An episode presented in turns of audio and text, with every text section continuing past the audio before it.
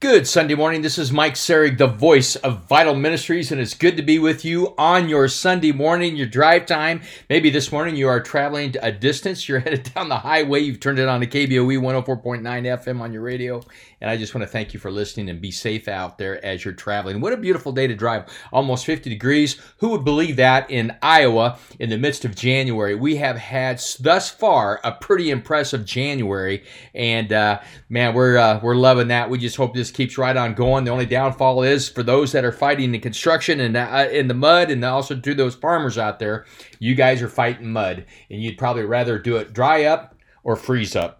but we can't have both. But anyway, that's how it is. God is control of that as well. And also, too, maybe you're on your way to church this morning. I just want to give a big shout out to all you folks that you're headed on your way to church. get an opportunity to head and worship the Lord. I just encourage you to do so today. It's important that gathering together, there's just something about that as Christians. When we gather together, we get in church, we get we get to have relationship, not with the most importantly with God Himself, but also to relationship with the with each other. And that's just essential I believe, in your Christian journey, and also too as brothers and sisters of the Lord. And uh, just hope you enjoy your your morning, and also to those of you that say, Mike, I listen to my home. This is my home time. You are my church, and I want to thank you so much for allowing me to be that for you today. And just pray that we got a good teaching. I think something I'm already excited about, as you can tell. But generally speaking, I usually am anyway. But I'm just thankful for the Lord's blessing, and we pray that today, as we get ready to do the teaching, continue our series. This this is living. That uh, it'll be a good one for us this morning. Also, two thing events. Vital Men has started back up. You can go to our vitalministries.org webpage. Check it out. You can find four, we're in four different locations. We're in Knoxville, Ottumwa, Oskaloosa, and also New Sharon. And we are doing King David. We're in Second Samuel. If you want to jump into a, an incredible Bible study, I encourage you to jump in, look, find out the nearest location, also to find out where they're meeting and be a part of Vital Men. Just some good stuff. And also, too, we're going to be having our next Warrior Breakfast. We always do it the first Saturday of each month. Our next one is in February. We're always at the Lighthouse Church in New Sharon, Iowa. We moved the time from 8 to 9 and we had a bunch of good group of men uh, this past uh, uh, week that came to the warrior breakfast and i loved it when some of these men they brought their young sons with them and i think that's pretty exciting because those young boys get to see what it means to look like a godly man and how men should act and I tell you what, what better way to figure that out is bring them around Christian men. I just encourage you. You don't want to miss that out. We serve incredibly good food, uh, just what I call a man's breakfast. And uh, I usually, for the most part, do most of the teaching for that. And you don't want to miss out on that. Again, uh, the vital, uh, excuse me, the Warrior Breakfast at the Lighthouse Church. Every, first Saturday of every month from 8 to 9. Don't miss out on that. Just another opportunity. Also, too, we send out devotionals five days a week for, for men and for the women, six days a week for both men and women for Vital Life. My wife is the writer for Vital Life. She does an exceptional job. I just encourage you another way to get plugged in in the midst of your day, in the midst of your busy life, that you can do something and take it to a deeper a deeper level in the midst of how busy you are. And again, I just encourage you to take those time and check it out. But with that being said, we're going to jump right in this morning. We are continuing our series, like I just said, this is living. We talked about there is only one good news, which is that Jesus Christ lived, took on a cross for our sins, died, was resurrected from the dead on the third day, and now sits at the right hand of the Father at the resurrection. This was Paul's message to the Galatian church that Jesus wasn't about laws or legalism, but having a relationship with Him, with the Lord Himself. And that relationship you will experience, I promise, folks, freedom in Christ. See, the world is always looking for freedom outside of Christ. The world says freedom is being consumed in your favorite ball team. Now, I'm not saying enjoying a sports team is wrong. So please, umbrella of mercy, that is not what I'm saying. I like the Chicago Cubs as a baseball team, and I'm also a Chiefs fan, as I love watching the Kansas City Chiefs. Who can't, who doesn't, as you watch Mahomes and he does his magic on the football field, amazing. But see, enjoying those teams doesn't define who I am. See, some people get so caught up in the midst of sports that they live that sport to a, a, a level that I think is, I don't know, you just have to pay attention to that, but make keep things, what I would say, in right perspective. Also, I think a lot of times people, especially parents, will live sports through their kids. See, every weekend, if you want, you can take your kids to a sporting event in which they're involved in. And again, I'm not saying that is bad, but here's the here's the issue. But it only keeps them from having fellowship with other believers, other kids on Sunday. Only this is the downfall as a parent. You do that all week and then you do it all weekend and you come to Monday, you only feel exhausted by Sunday night, you have nothing left, and then you head on Monday to go about in your uh, your week, and you're so exhausted that you dread Monday mornings. And I tell you what, folks, that is skewed. I believe with all that's within me, the enemy has taken advantage of that, making entertainment within the sports itself in a wrong, wrong perspective. But again, everything takes balance. But let's keep going. Oh, I also see people trying to find freedom from their favorite actor or singer trying to look like them, wearing their clothes, trying to be someone who they're not. There's no freedom in that. But we'll even try to find freedom in being consumed. This is one for me, back when I was younger, in our own work. I allowed that to happen early on in my uh, construction business, and I've, I've shared that multiple times, but I ate, slept, and drank building houses. I worked from sun up to sundown. I became a framing machine. The only problem is it, I took my family to church on Sunday, but literally after I got home on Sunday, I passed out after lunch until Sunday evening and went to church and then did it all over again on Monday. So here, here's what happened in my in my situation. I neglected my wife, I neglected my kids, and most of all, I neglected my relationship with Jesus Christ. Instead of of living in freedom, I was truly in bondage of my own career. But man, I built a lot of houses during that time. But say, uh, reason I'm sharing this with you this morning to show you how hard I worked, but my focus and life wasn't going in the right direction. To be honest, eventually it all caught up with me. And with that being said, part of that was the reason why my part was why my first marriage failed and I was neglecting my spouse. And I, I even went through an embezzlement in the midst of our business and almost lost everything. It was my breaking point, and that's where Jesus met me and helped me to find freedom in Him. I hope this morning that this that that you get that this speaks to someone that this is living is only found in relationship with Jesus himself. This morning before we jump into the teaching, I want to ask you a question. Do you want to be free? What does it look like to live a life of freedom? So let's jump in this morning and we open up uh, Galatians. Those of you are home, open to Galatians chapter 2, and we're continuing our series, This is Living. And we're going to start with verses 11 through 14. But my first point this morning is this, is dealing with confrontation. Now this is what happens. This is this is Paul and Peter dealing with a confrontational moment. But when Peter came to Antioch, I had to oppose him face to face, for what he did was wrong. When he first arrived, he ate with the Gentile believers and was not circumcised. But afterward, when some friends of James came, Peter wouldn't eat with the Gentiles anymore. He was afraid of the criticism from those from these people who insisted on this on the necessity of circumcision. As a result, other Jewish believers followed Peter's hypocrisy, and even Barnabas was led astray by their own hypocrisy itself.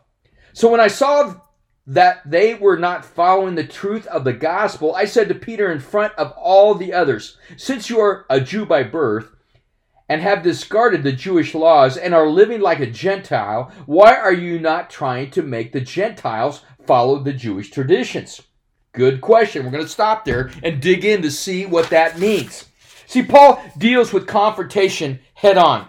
He doesn't mess around. He's seen how even Peter is falling back into the deception of Jewish law as to living a Christ, as living in Christ and having freedom. See, according to the Jewish faith, God required circumcision of the flesh, which is found, if you go back and look in your Bibles, in Genesis chapter 17, 9 through 14, requiring every Jewish male to be circumcised. That was with Abraham. That was a covenant between God and Abraham. They were they were pushing that Jewish tradition on the Gentile Christian males. Only problem was that was old Jewish law, not living in freedom in Christ. See, true circumcision for the Christian believer is circumcision, get this, of the heart, not of the flesh. I'm going to say that again.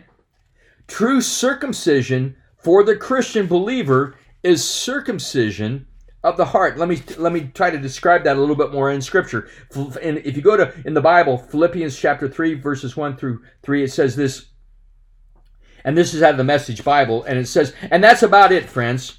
Be glad in God. I don't mind repeating what I have written in earlier letters and I hope you don't mind hearing it again. So here it goes. Stay clear of barking dogs, those religious busybodies all bark and no bite. All they're trying they're interested in is appearances. Knife happy circum circumcisers. I call them.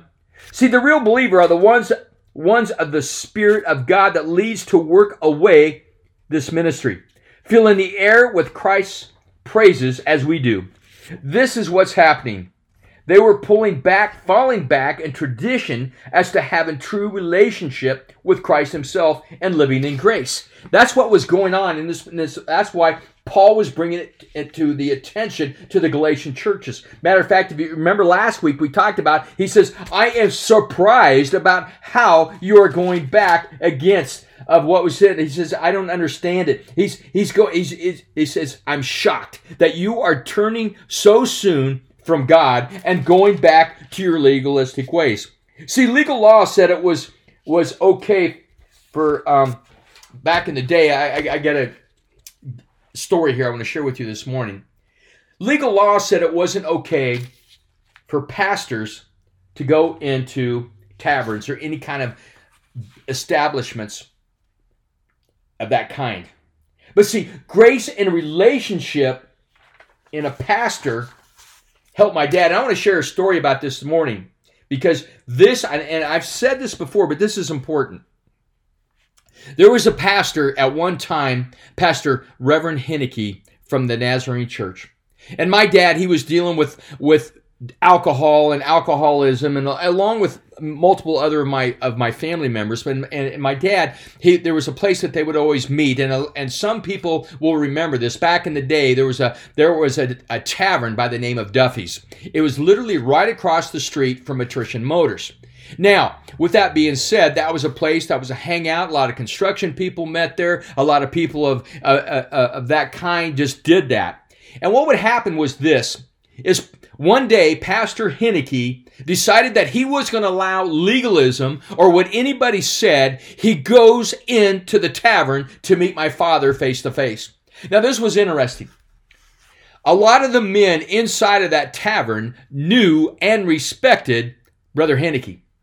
When Pastor Henneke would come in, he sat down across the table of, with my father and told my dad, Phil, I'm not going to leave until you leave with me. Now, my dad was had a lot of respect for Pastor Henneke, and if it hadn't have been for that kind of a man and that kind of respect, my dad probably would have done business. But my dad respected this man. See, this man came in. He didn't allow the legalism and the, and the legalistic ways of things. He went right in, confronted my father, and waited for my dad to come out now, with that being said, he, he done that at different times, and and and he walked with my mom and and helped my father to find out that the true freedom that he could experience would be through Jesus Christ. My dad went later and and and got dried out and got his life back on track, and it's been amazing how the impact that that has made in my family's life. Matter of fact, folks, I would not be sitting here probably this morning speaking to you had it not been for the man of Reverend Henneke who went in after my father. He didn't allow legalism to put of what other people said. He did as the Holy Spirit moved him and went in after my father. And I think that's important for us. And, and I'm going to talk about that a little bit more. But see, Paul, Paul says this says about law. And it, it's important for us. We're gonna we're gonna look this morning. And it says on 15 through 17, and this is what he says. He says, "You and I are Jews by birth." He's talking to Peter here, like the Gentiles. Yet you, yet we know that a person is made right with God by faith in Jesus Christ, not by obeying religious law. And we have believed in Christ Jesus so that he might be made right with God because of faith in Christ, not because we have obeyed the law. For no one will ever be made right before God by simply obeying the law. Which brings me my second point this morning, number two, is this living the crucified life. And I want to show you, we're going to keep reading from 17 to 21. This is some really good stuff this morning, folks. So I'm hoping that you get something from that and how God, I've only got two points for you, but this is powerful. This is what it says in the Bible in verse 17. It says, But suppose we seek to be made right with God through faith in Christ, and then we are found guilty because we have abandoned the law. Would that mean that Christ has led us into sin? Absolutely not. Rather, I am a sinner, and if I rebuild the old system the law, I already tore down. For when I tried to keep the law, it condemned me. So I died to the law. I stopped trying to meet all the requirements of the law and to be crucified with Christ. My old self has been crucified with Christ. It is no longer who who it's no longer I who live, but Christ who lives in me. So I live in this earthly body by trusting in the Son of God, who loved me and gave himself for me. I do not treat the grace of God as meaningless, for if keeping the law could make us right with God, then there was no need for Christ to die. Man, there's a lot of stuff there this morning, folks, as we look at legalism and about the importance of the grace itself. But my focus this morning this is this. I want us to focus on Galatians 2:20 and I'm going to read that again. I have been crucified with Christ. I no I no longer live but Christ lives in me. The life I live in this body, I live by faith in the Son of God who loves me and gave himself up for me. Man, I tell you what, if I was in church, I'd be saying, Can I get an amen this morning? Because that is powerful speaking. So, what Paul is saying is not literally a physical crucifixion, but living a crucified life to dying to religion. Jesus wants you to be free in Him. And I want to show you something this morning in Matthew chapter 16, 21 through 25. If you got time, you can open up your Bibles there this morning, or if not, you can just stay with me. There's some really good stuff here. But let's see what Jesus says in this portion of 21 through 20, uh, 21 through 25. And this is what He says. Now, Jesus turned to Peter. He says, Get away from me, Satan. You are dangerous trap to me. You are seeing things merely from the human point of view and not from God's. J- Jesus is talking to Peter because J- Peter has reprimanded him as saying, Heaven forbid that he would take on the cross. But this is what Jesus says to his disciples If any of you wants to be my follower, you must turn from your selfish ways, take up your cross, and follow me. If you try to hang on to your life, you will lose it. But if you give up your life for my sake, you will save it. And what to do is benefit if you gain the whole world but lose your own soul. Is there anything worth more than your soul? For the Son of Man will come with the angels in the glory of his Father and the judge all people according to their deeds. And I tell you the truth. Some standing here right now will not die before the Son of Man is coming to the kingdom of God. Now that's pretty interesting stuff that was got going here on this morning. But see, Jesus was telling Peter that he needed to die to religion. See, again, we see Peter time and time again speaking without thinking, and this is what's going on here. He is hanging up on religious law and not realizing that Jesus was bringing grace to the world. Peter wanted Jesus to change the situation, but Jesus wanted to change him. I'm going to say that again. Somebody needs to hear that this morning. Peter wanted Jesus to change the situation, but Jesus wanted to change him, and that's what Jesus wants for us. To be a changed people, we all deal with hard things, don't we, in our lives? Last week, this is pretty awesome. I had a friend of mine text me telling me that his five week old son was intensive care at blank hospital. This is uh, i received the text just before our warrior breakfast last saturday at the lighthouse church. He texted me. He says mike he asked me to ask the men to pray for his son. So we did. Next morning on sunday morning his his grandfather come up to me and says you won't believe what what happened. I found out this morning by his son, by his son-in-law at the time that we were praying that the fever broke in his grandson. See, I believe we serve a God that hears our prayers, but he just wants us to lift them up.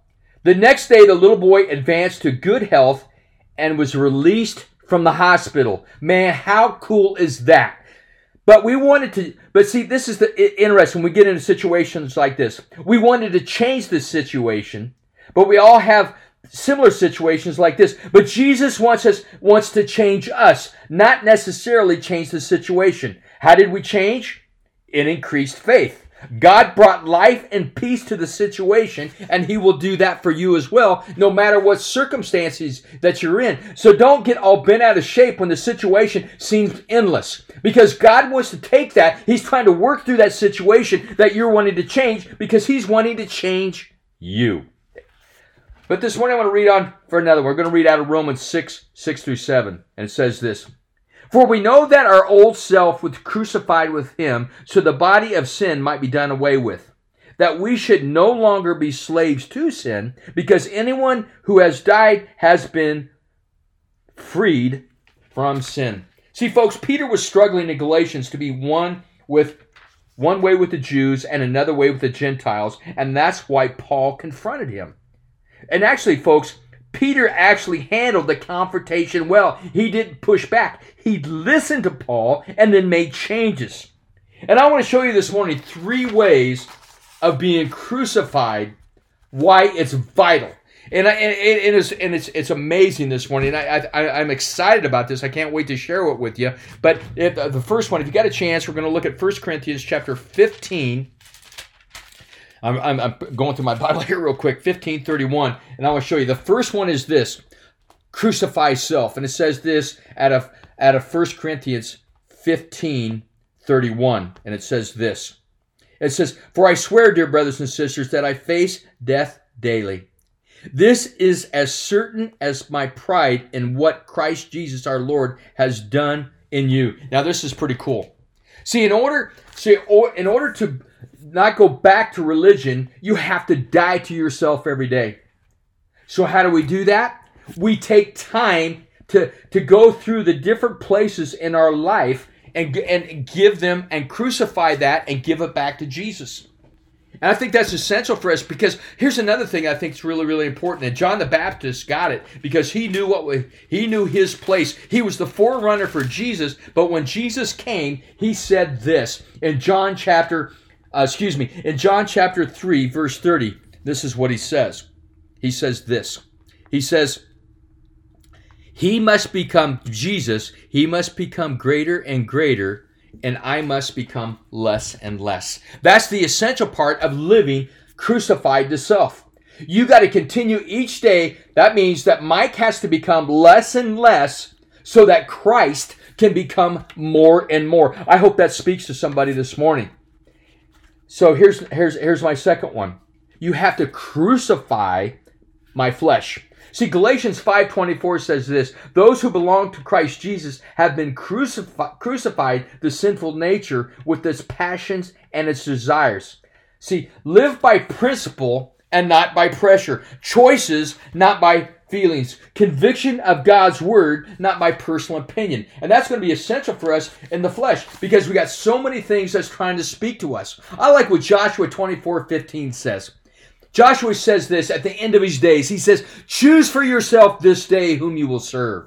But as for me and my household, we will serve the Lord. That's essential because we have to crucify ourselves, our flesh every day. Now, the third one is this crucify the world. It says this in Galatians 6:14. May I never boast except in the cross of our Lord Jesus Christ, through which the world has been crucified to me and I to the world.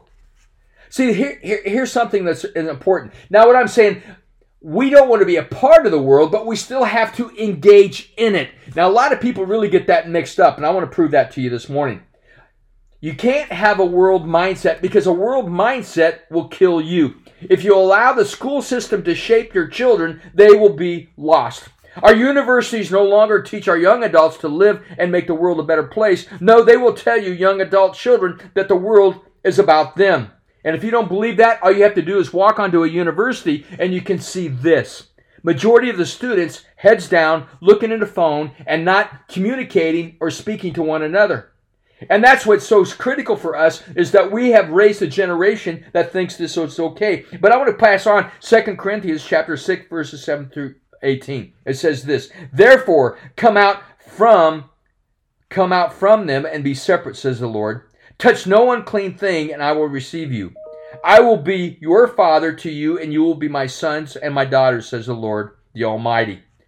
So, the action step for us this morning is this the action step for the first one, which is crucify self, is humility.